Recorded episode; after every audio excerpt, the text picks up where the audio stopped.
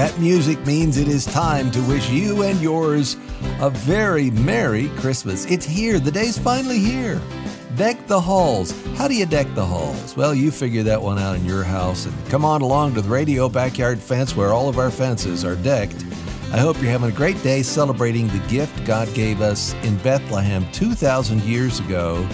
And to celebrate here on the program, I thought, what, what should we air on Christmas Day? We could do something special, you know, a musical thing. And then I thought, what about the two Michaels? Yeah, on Christmas Day, you're going to hear from those boys of the Bible. They put the men in commentary, they put the fess in professor, they put the gel in angelic, the ur in myrrh, the sense in frankincense, and the old in gold. They even put the Yule in Brynner. Dr. Michael Vanlaningham and Dr. Michael Rydelnik are on deck as we feature questions about Christmas from the Bible and all things Christmas therein in Scripture. But don't call with your questions today. Our program is not live, we're recorded. Michaels and I are home with our families and our pets, and I'm, I'm sure Dr. Rydelnik is wearing his Yankees jersey all day today. No Trisha, no Ryan, they have the day off. But the good news is we still get to have some fun studying the Bible. That's what the two Michaels bring to this program. If you go to chrisfabrylive.org, you can find out more about us. The website is up and running here on Christmas Day. Let me take a breath before we get started. It's not time for a Friday sigh, it's going to be a, Monday breath. uh, this program, Chris Fabry Live, began in 2008.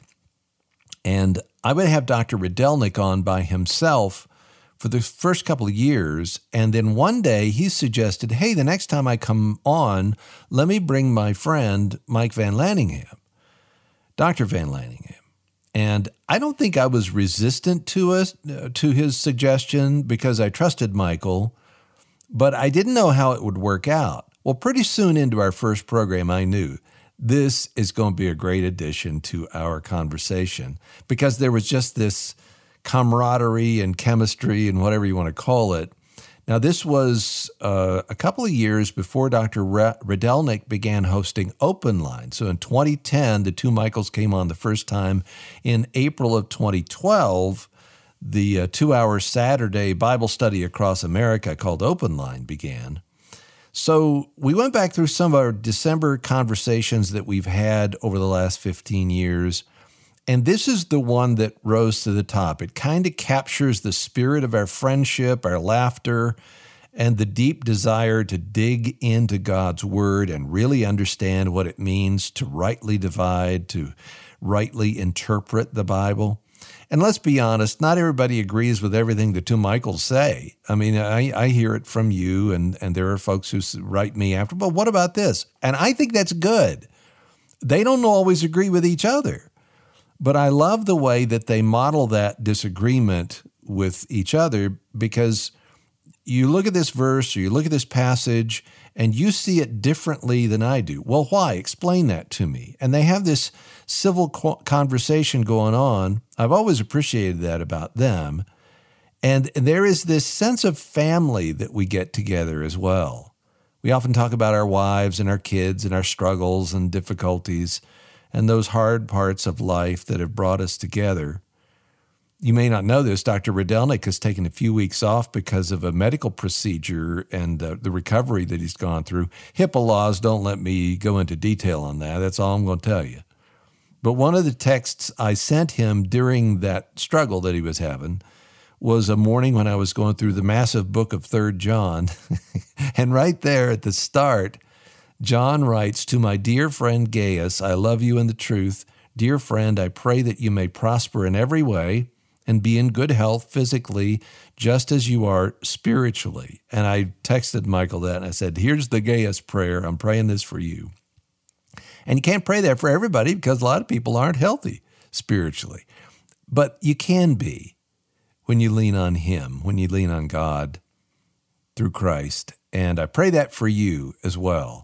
I pray you may prosper in every way and be in good health physically, just as you are spiritually. And if you're not in good health spiritually, you come on along. Studying God's Word will help you see that.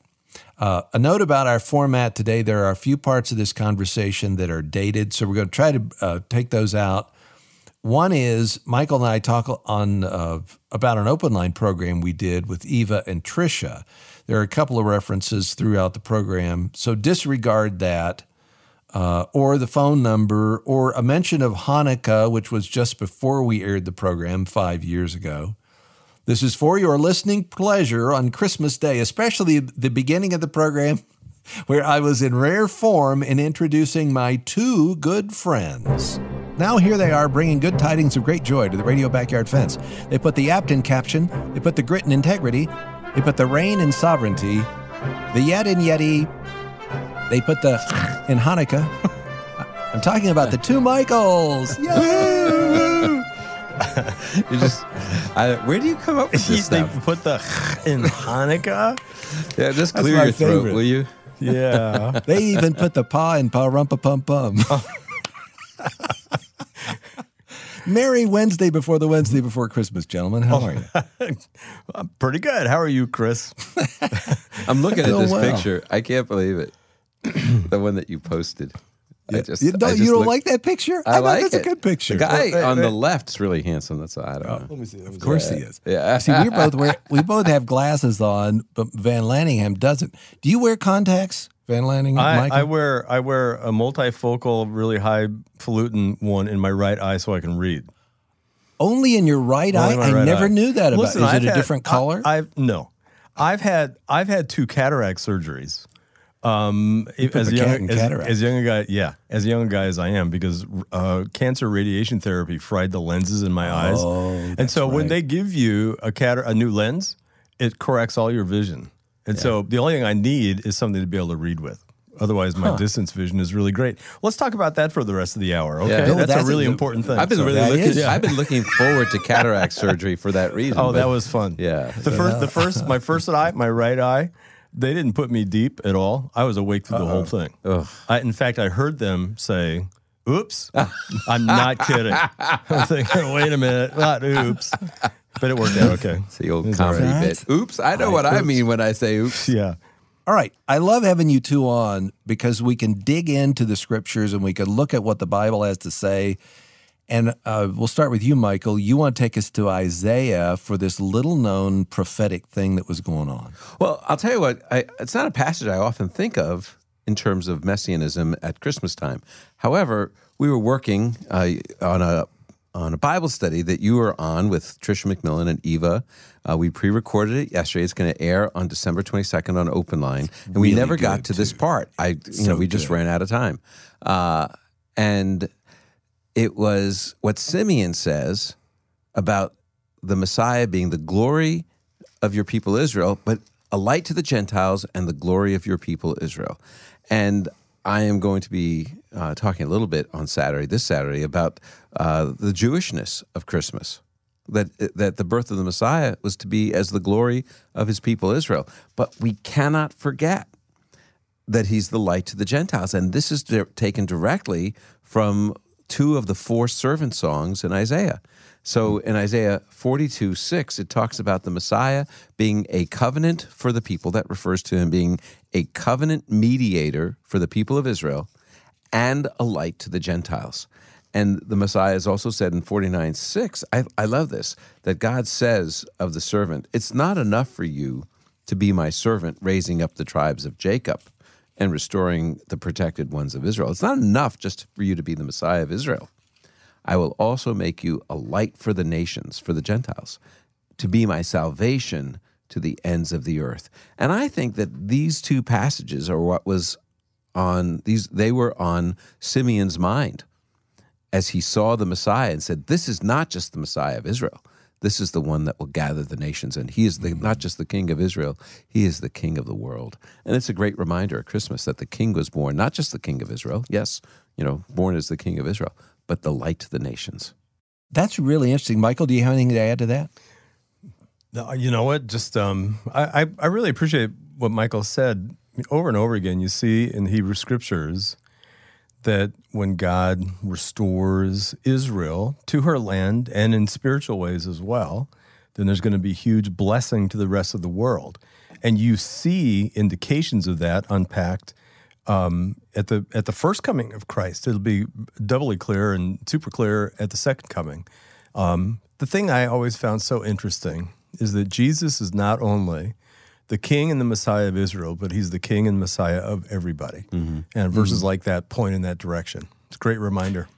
And and then looking And- and- forward, and your- every your- Mike V did a commentary in the Moody Bible commentary on Matthew, and I think that it's really kind of cool that in Matthew two, and Mike talks about this, that it's not the leaders of Israel who Herod asked, "Where's the Messiah to be born?" They know Micah five two. They got the right verse. They don't go see him, uh, but who is it? The Magi, the Gentiles who come, and they've seen his star and they come to worship him. Interesting. Well, there's more to come from the two Michaels straight ahead here on Chris Fabry Live. It's Christmas Day. We're looking at the Bible, we're learning more about Jesus, and we're doing it together. This program originally aired five years ago. Don't call us today, but sit back, relax, enjoy the conversation. Again, straight ahead on Moody Radio.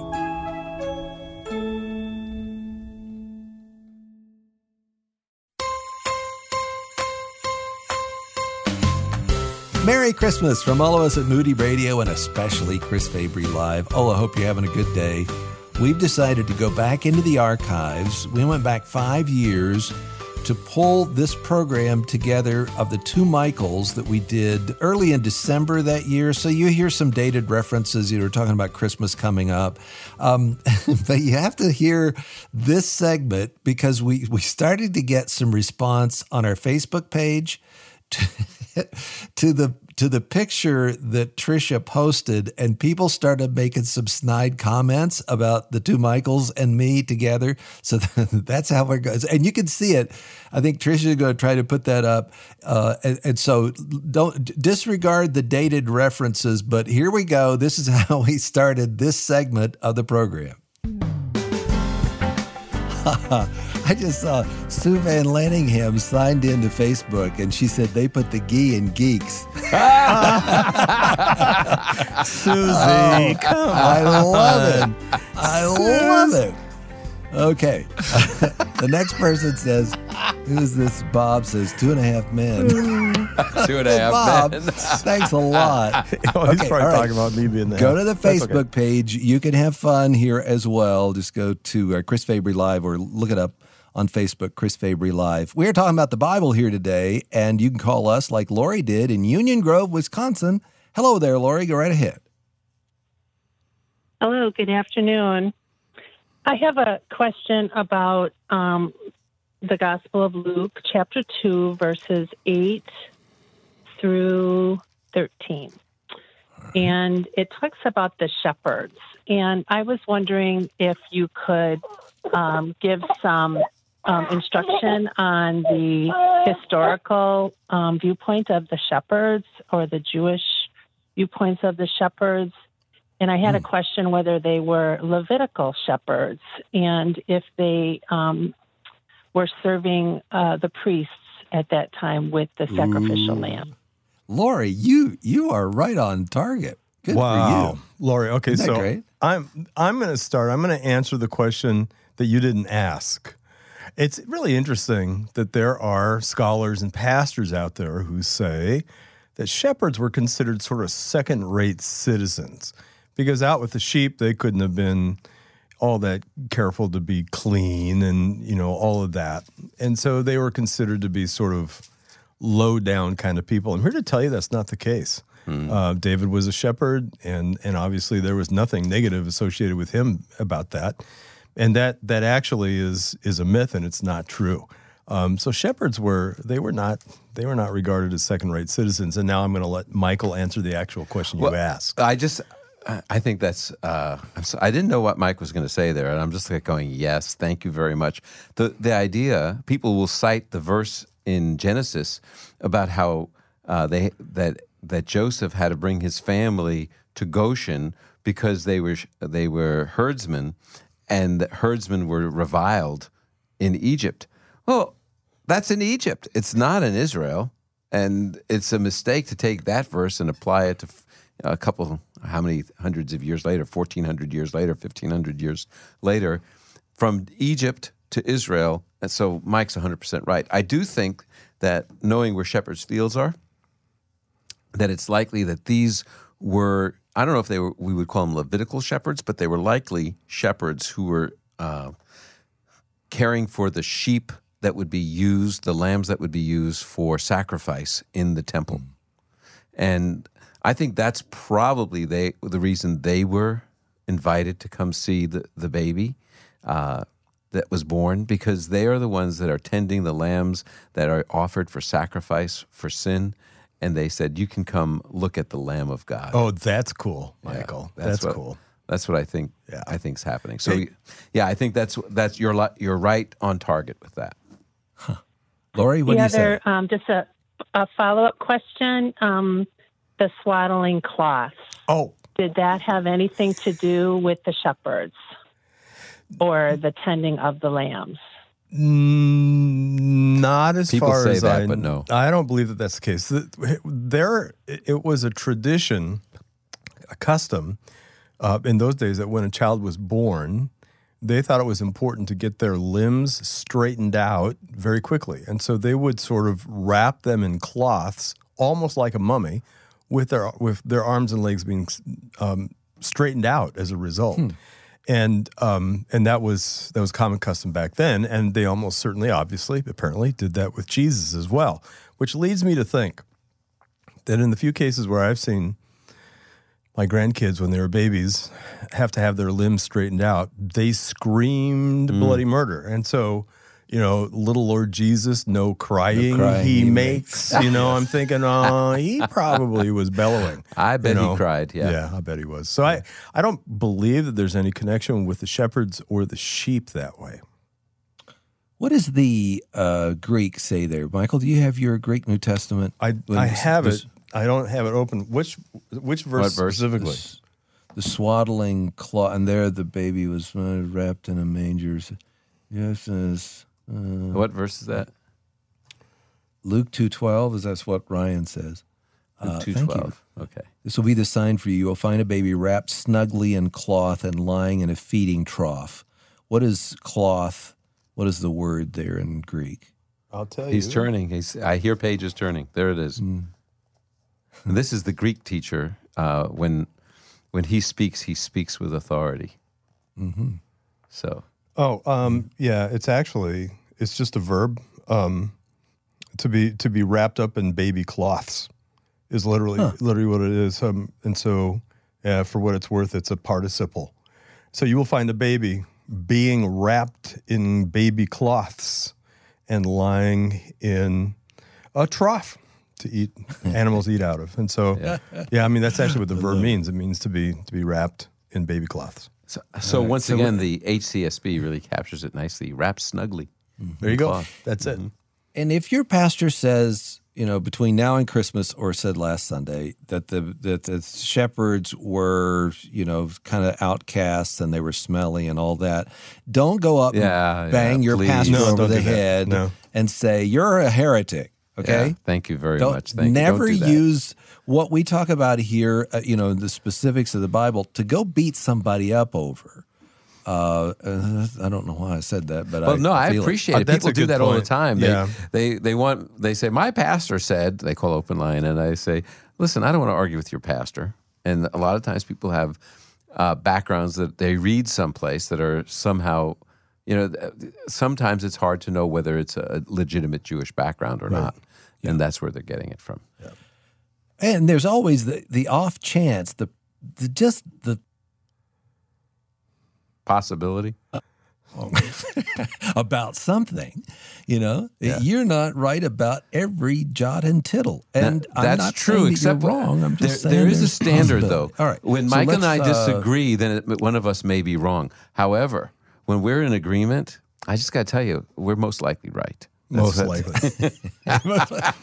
All right. A great way to start us off, Lori. Dave is in Chicago. Hi, Dave. Why'd you call? Hi, gentlemen. Yeah, so this being the Christmas season, I wanted to ask about the Magi, the three wise men. They're kind of mysterious characters. So I'd like you to explain a little bit about what we what we think we know about them And also, more importantly, what is their theological significance? What do they tell us about God, about Jesus? I, would just start with uh, people want to know how in the world did God show them that star? I think that, that the best way to understand that they're likely from Babylon, uh, where they were wise men, magi. They functioned as sort of counselors uh, uh, to the king. They were astronomers. That's why they're looking up at the stars. And they are the heirs of the ministry, the descendants of the ministry of Daniel, Daniel the prophet. He was one of them. He was a magi, uh, one of the magi. He was a magus, I guess you would call it. But anyway, but uh, he was one of the wise men of Babylon. And I'm sure he taught them what the Hebrew scriptures have to say about the Messiah. And other wise men learned of it. And then as astronomers, when they're looking up at the stars, uh, they get the this this. I think it was. I don't think it was really a star because stars don't move. I think it was the Shekinah glory of God, and they see God's glory. They think it's a star, but they're seeing God's glory, and it's leading them. And and so that's where they come from. I think they come from Babylon. They're wise men. They have the biblical heritage from Daniel, and then they see God's glory, and it leads them to the the place where Messiah was born. Do you, Michael? Do you think they were Jewish? I Uh, doubt it. diaspora Jews, maybe. I doubt it. I doubt it because Yeah. uh, very few of the Jews. It's Right. possible that some of them were the Magi, but more they were Babylonian. See, I, I mean, for what it's worth, I don't. I think it's unlikely. We don't know for sure, but I think Yeah. it's unlikely that they were. And I think one of the theological significances here is, as and Mi- Michael already touched on this, is that we have then Gentiles who actually have some exposure to Scripture and the coming of the Messiah, and they get up and they leave their home and they come and they go all the way to Bethlehem to see him, and uh, the Jewish leaders didn't. Yeah. Th- They they they are there in Jerusalem when these guys show up, but they don't bother to go to Bethlehem and check it out. And they knew that Bethlehem was the place of the birth, so they don't go. And so I think what we have here, one of the more theologically significant aspects of this, is that we have Gentiles who are seeking the Jews' king and the Jews' Messiah. And I think that that's a great lesson for all of us. I think the Jewish leaders. Uh, I I want to be really careful.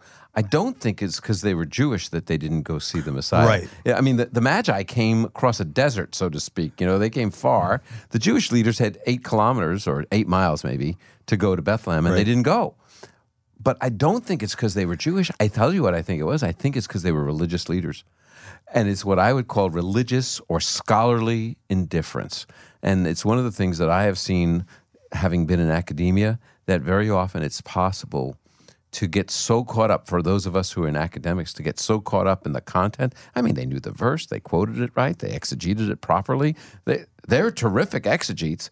They just had no life to get up and go. And it's hmm. it's one of the cautions I would give anyone in academia that it's not enough to engage with the Bible on an academic level. We have to engage with it on a relational That's great. level. So you can know in your head, but not have it travel to your heart to get you up and moving to see this thing that God was doing. Exactly. Yeah. Dave, that's a great question. I'm glad you got through today. Uh, th- th- clear up the whole three thing, the three wise men, so that so that we can Well- beat pastors over the head about that. Yeah, listen, I mean, okay, so aside from the fact that there weren't three, aside from the fact that they weren't kings, and aside from the fact that they weren't oriental in terms of being Asian, like like Eastern Asian, Southeast Asian, other than more, that, more the- oriental as uh, it was used in uh, uh, yes. l- last past uh, times. other than that, um, then the, the Christmas song is perfectly accurate. Yeah.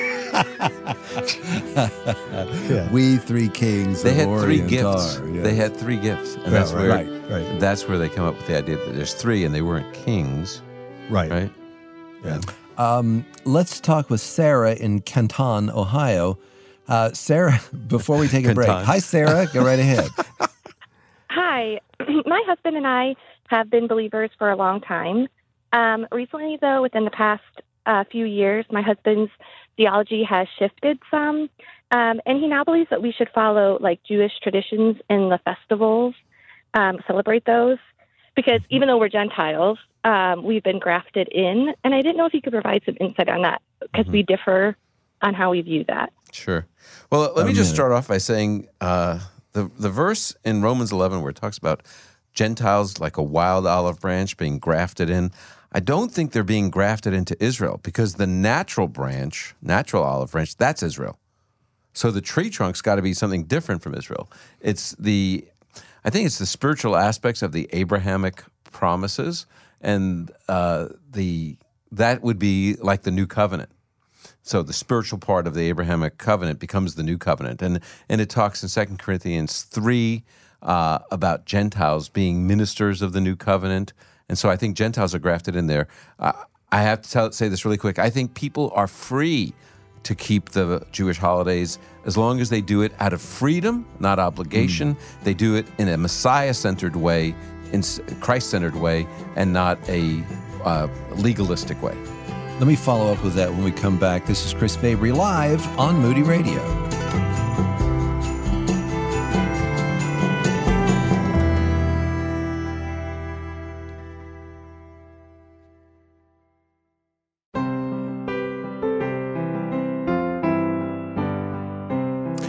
Look at this.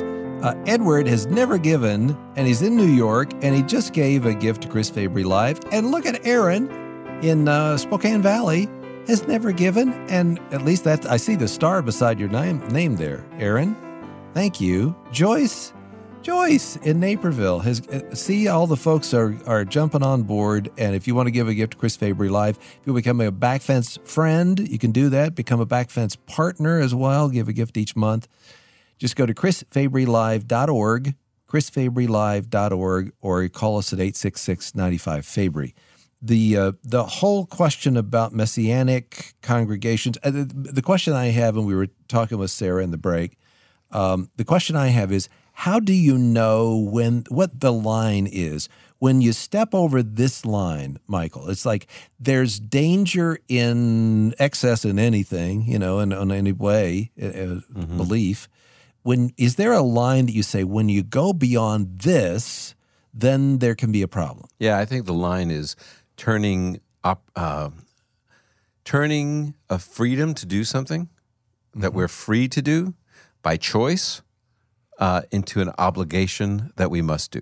That's when we go, because I think that in many respects, keeping for me, keeping Jewish holidays are very meaningful. They help me express my faith in in Jesus in Yeshua. But if I were to say I am obligated for my salvation or sanctification, to keep Jewish holidays, I think I've stepped over a line. So I think as long as there's no ought in it, we're fine. It's when we start saying there's an ought to it, either for salvation or sanctification, that this is mm-hmm. obedience to God and this makes us more spiritual. I think that that is where we go over the line. I if I can add something to that, mm-hmm. now coming from a Gentile, from somebody who's not associated with the messianic movement, other than that's my king and God too. Yeah, and, and we're good friends. And we're yeah, we are. you know, if I I've I've run into Jewish believers who really saw um, keeping the law as the way to get sanctified. Mm-hmm. Yeah. And the Apostle Paul makes it so clear that we are not sanctified. We're not saved by the works of the law. We're not sanctified by the works of the law. We're sanctified by the Spirit as He grows His fruit in us. Mm-hmm. And um, and I think the obsession that I've seen with some people, not very many, but with some, um, to keep the law, I think is misdirected. Oh, I, I agree. And the thing is, none of them can do it. Right. Nobody can do it. Yeah, that's exactly it. I, I mean, I, I won't even go into it, but the, I've sat with uh, Jewish believers who say things like that. And then I start saying, well, do you do this? Do you do this? And, and, then they like, well, you're getting too personal now. I said, well, law is pretty personal. Yeah. So uh, you don't mean don't keep the law. You're saying don't trust in the law to to make you sanctified for sanctification. Yeah. yeah. If, if a person wants to keep kosher, let's say that's part of the law. They want to keep kosher, as long as they don't think that this is making them more holy. Now, mm-hmm. it might be a kind of thing where it's a spiritual discipline. I, I, I see this as part of my spiritual practices so that when there's things I need to resist, this has taught me how to resist things that would be wrong. That's that's, that's a, a, but that's, that's different though. That's different than saying eating uh, food that I uh, certain foods are wrong. That's different than uh, making a choice. Spiritual discipline. Yeah, eating foods are wrong, and it could be shellfish. Uh, Wally is is in Sheridan, Indiana. Wally, what do you want to ask today? Thanks, Chris. Um, we have a Jewish couple that we're friends with, not close, but friends. My wife works with her. And I heard you say that we can do that in freedom, and I never even thought about that before. But if we went to them and asked them to instruct us in how they do that and why they do that, how would we be able to incorporate the gospel into that towards them?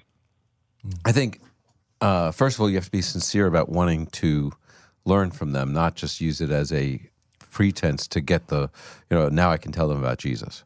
You know, there has to be All a, a, a genuineness of it. Uh, secondly, I would say if they agree, say, listen, one of the things that we want to do is not only learn from you, but we also uh, feel because we believe that Jesus is the Messiah, that we want to have him central to it. And would that bother you to show us about how to keep Jewish holidays as long as we're going to be adding this piece about Jesus? And uh, if they say, oh, no, we don't mind, well, then it's going to come up so naturally. You're going to talk about how Jesus is the fulfillment of the Passover and how Jesus is the fulfillment of the Yom Kippur and uh, of the Day of Atonement. And so that'll be your natural way of getting into it. Now, if you tell them that, they may say, no, we're really not interested in helping you. So be it. That's it. Yeah. One, I, I appreciate Michael. I heard Michael preach a message down here at at, um, at Moody probably ten years ago, and he spoke about you know how do we build bridges to our Jewish friends, and he said one of the things that we do is that we emphasize with them just how Jewish Jesus is and the New Testament is, and the New Testament writers, that that we are enormously indebted to the Jew, Jewish Jewish people um, because our faith comes from that and flows out of that. And as we become aware of what those connections are, the precursors in the Old Testament, as they're coming to fruit in the New Testament, and we can share those with Jewish people, our Jewish friends, then then I think that that's that sort of builds a bridge to them too. Michael, you should you should develop that because I didn't say that very well. I think you said it perfectly. That's all I needed to hear. yeah, okay, that was I got just it. wonderful. Yeah, That's yeah. exactly what I said, and it's exactly what I mean. I think that that too often Jewish people don't know that that Jesus is Jewish and that our faith is Jewish. I was when I was a Moody student, I was doing. Remember though, we have PCM at Moody, Practical mm-hmm. Christian Ministry, and I was doing it at a, a nursing home, and there was a Jewish woman, and she came to hear me preach, but she said, "I don't believe this because." You know, uh, that's for the goyim, she said. That's for the Gentiles. And I said, oh, really? And she was a Yiddish speaker, and I grabbed a Yiddish New Testament, which I happened to be able to read, and I read her the very first verse of the New Testament. And it's this is the generations of Jesus, the Messiah, the son, son of, of David. Abraham, son, Son of of David, son of David. Abraham. Yeah. And then uh, she put her hand on her cheek and looked shocked, and she said, "You mean he's Jewish?" No clue. Wow. No clue. And then that opened the door for lengthy discussions with her week after week about the Jewishness of believing in Jesus. I'm glad uh, for your heart, Wally. Thank you for calling today. Keith is in Illinois. Keith, what do you have for the two Michaels today? Hey, gentlemen, thanks for taking my call. Um, in Genesis 35, verse 16, it talks about Rachel and about her about to give birth to Benjamin. And it says they were on their way to Bethlehem. But then she went into labor and she ends up dying. I heard that she actually died in Ramah, which is close to Bethlehem. Mm-hmm. But when we hear about the children being killed when Herod is looking for the baby, uh, we always get the idea that it's in Bethlehem. He went back to the city of David and then killed the children there. So uh, is Ramah and Bethlehem so close that they're almost Oh, considered the same? Do, do you mean the quotation from Jeremiah thirty-one fifteen that's quoted in Matthew 2 about a voice was crying in Ramah, Rachel weeping for her children? Okay. Yes, because it says that her child, she named him Benanom, Benamoy or something. Yeah, yeah. Okay. Okay. So this is what, first of all, it's not from Genesis that that's talking about. What this is saying is that in Genesis uh, 35 16, they set out from Bethel, and while they were still some des- distance from Ephrat, Ephrat, like Bethlehem, Ephrata, they were still just outside of Bethlehem. Rachel gave birth, began to give birth, and then she died. So there's actually a uh, there is a, a, Jewish community there in Ephrat nowadays, and that's what they call it, Ephrat. Uh, now, as for Jeremiah 31 15, Ramah was the place where they gathered the, the captives to bring them to Babylon, the young men. And also, it's where their mothers gathered to say goodbye to their sons who were being dragged off to Babylon. And the Jewish motherhood, they were weeping for their sons, those who had died in the conquest by Babylon in 586, and those who were uh, taken captive and brought to Babylon. And in Jeremiah 31 15, it says that uh, a voice was heard in Ramah Rachel representing Jewish motherhood, not Ra- literal Rachel, but Rachel, the matriarch, Jewish motherhood weeping for her children. And then when you come to Matthew 2, that verse is applied. It is saying mm. that every time Jewish children are murdered in an unjustifiable, terrible way, uh, obviously Jewish motherhood always weeps for her children. That was true in 586 BC in Ramah. It's also true there in Bethlehem as they weep for the, the slaughtered of the, the innocent who were slaughtered. Uh, and also it was true in, uh, in Krakow and in uh, uh, Kiev and in all those places where Jewish, a million and a half Jewish children murdered by the Nazis. Rachel wept for her children then as well. Mm. And we could add to that the events in Israel in October this program you're listening to happened in 2018. We'll get back to the conversation with the two Michaels. Real quickly, uh, the, the ministry of CareNet, even though it's Christmas Day, the ministry of CareNet keeps going because they care about the unborn and they also care about the mom who's carrying that baby, trying to make a hard decision, and the father of that child as well. CareNet, if, if you go to the website, chrisfabrylive.org, even on Christmas Day, you can click that green tab and you'll see some really encouraging news about what's going on on that front, that pro abundant life front. Click CareNet when you go to chrisfabrylive.org. Our remaining moments with the Michaels coming up straight ahead on Moody Radio.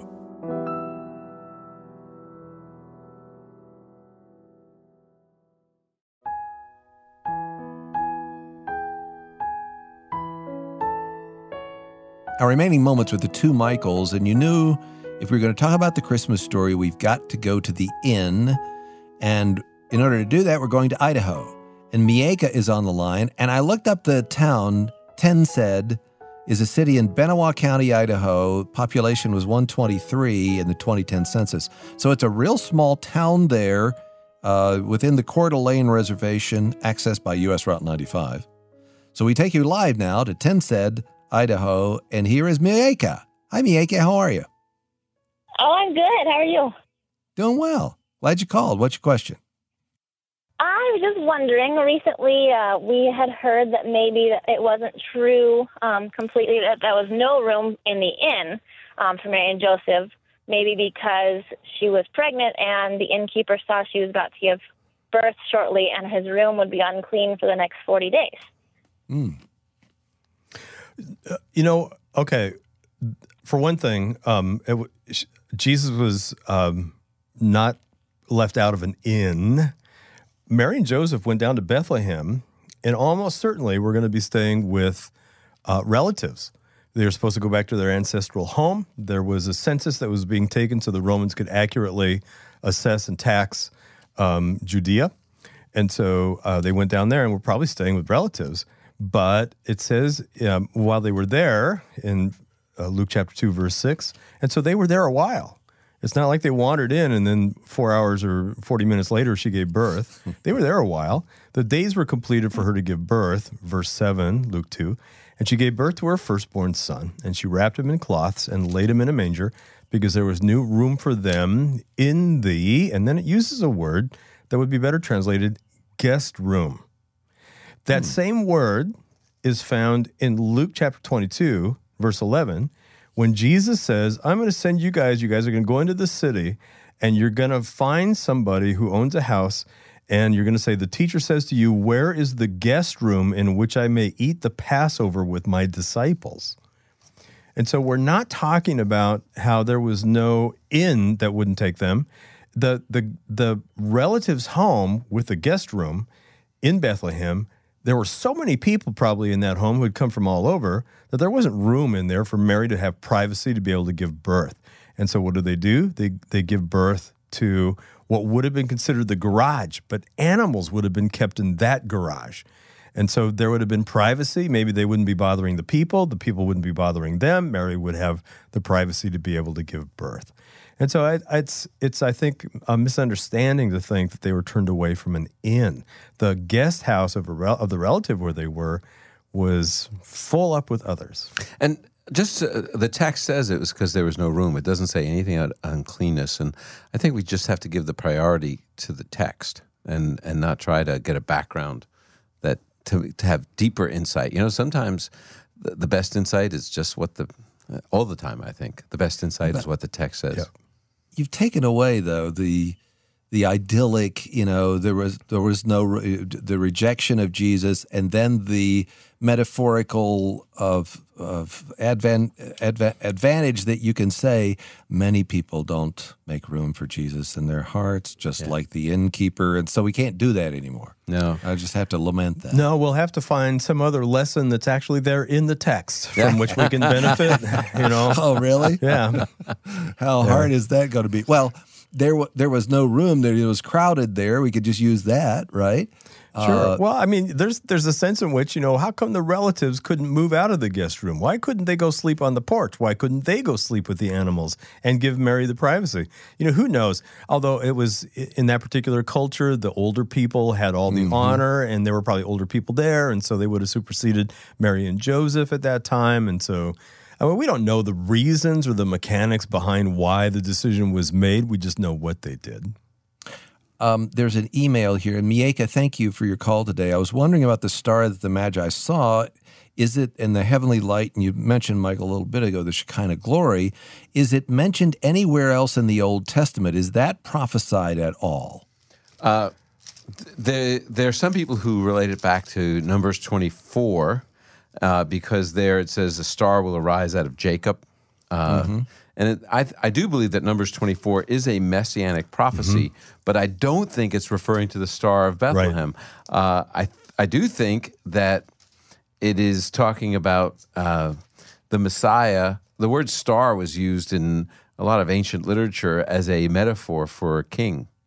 And so I think that that's what it's talking about in this. Uh, it's uh, I see him, but not now. I perceive him, but not near. A star, meaning the king, will come from Jacob, and a scepter will arise from Israel, and he will smash the forehead of Moab, which is an allusion back to Genesis three fifteen. The seed that crushes the the uh, the forehead of the serpent. He is the one that will come and and be the king uh, who will lead Israel. And so I don't think it's that. I do want to say something that the, about the Star of Bethlehem. A friend of mine, uh, I bet you've interviewed him sometime. Have, have you interviewed Ken Boa? Oh, yeah. Yeah. Okay. No, I love Ken Boa. We had him on last year. It's one of the best programs last year was Ken Boa. He's like the smartest guy I've ever met. And he was an astronomy major for his undergraduate. So his master's thesis he did on the Star of Bethlehem. And he wrote a book that got published called uh, The Return of the Star of Bethlehem. But if you go to kenboa.org, he's got a little synopsis of that book and then also a video that you can click on and see all about the Star of Bethlehem, his teaching on it. And uh, it, I just, you know, I read that book a long time ago, uh, which just shows how old I am. But anyway, I read that a long time ago, and it's so so persuasive about it being the the Shekinah glory, the presence of God that led them, the glory of God that led them. So, so I I'm not familiar with his book or anything. He doesn't believe it was a natural alignment of stars or No, something. no. Good for him because I think it's supernatural as well. This star, it says, went on before them, before the Magi, until it came and stood over the place where the child was. The star moves around. Yeah, he has three things that make it uh, that reveals the notable qualities. The star failed to catch attention in the general public. If it was just a star, everyone would have seen it. He says, second, that after the star appeared to the Magi to lead them to Bethlehem, it disappeared and then it reappears. And stars don't do that. And then finally, unlike an ordinary star, this star had a directional capacity that enabled the Magi to pinpoint the precise location of the Messiah's house. Good for him. And and That's so right. I just think his work on this is terrific. And you can you can just go to kenboa.org. I'm going to check that out. Yeah. It's it's really terrific. And I think what you just heard between the two Michaels there is one of the reasons why Moody Radio is so important. Somebody sees something, somebody reads something, and they share that treasure with someone else. Someone wants to know more about the Bible, and they call a program like this, and they get answers to real, honest questions. And there's just a spirit here. You heard it all this hour. Five years ago, every time the Michaels come on, there is this spirit because we have a committed reverence for God's word, we have a love for God's word, and an interest in knowing not how many angels can dance on the head of a pin. But what did the writer mean? What did Luke mean here? Why did Mark include this and John and, and say, and what did Paul, who is Paul writing and how does that apply to me? Oh, if only we knew the name of the innkeeper, right? Thank you for giving us this hour on a Christmas day. I sure hope you enjoyed our trek through the Bible. The two Michaels are going to be back in January. That is our plan, and we are going to stick to it. They put the air in Merry, so Merry Christmas from all of us. And I'll close with this. This is how we ended the program five years ago. I read this line Christ by highest heaven adored.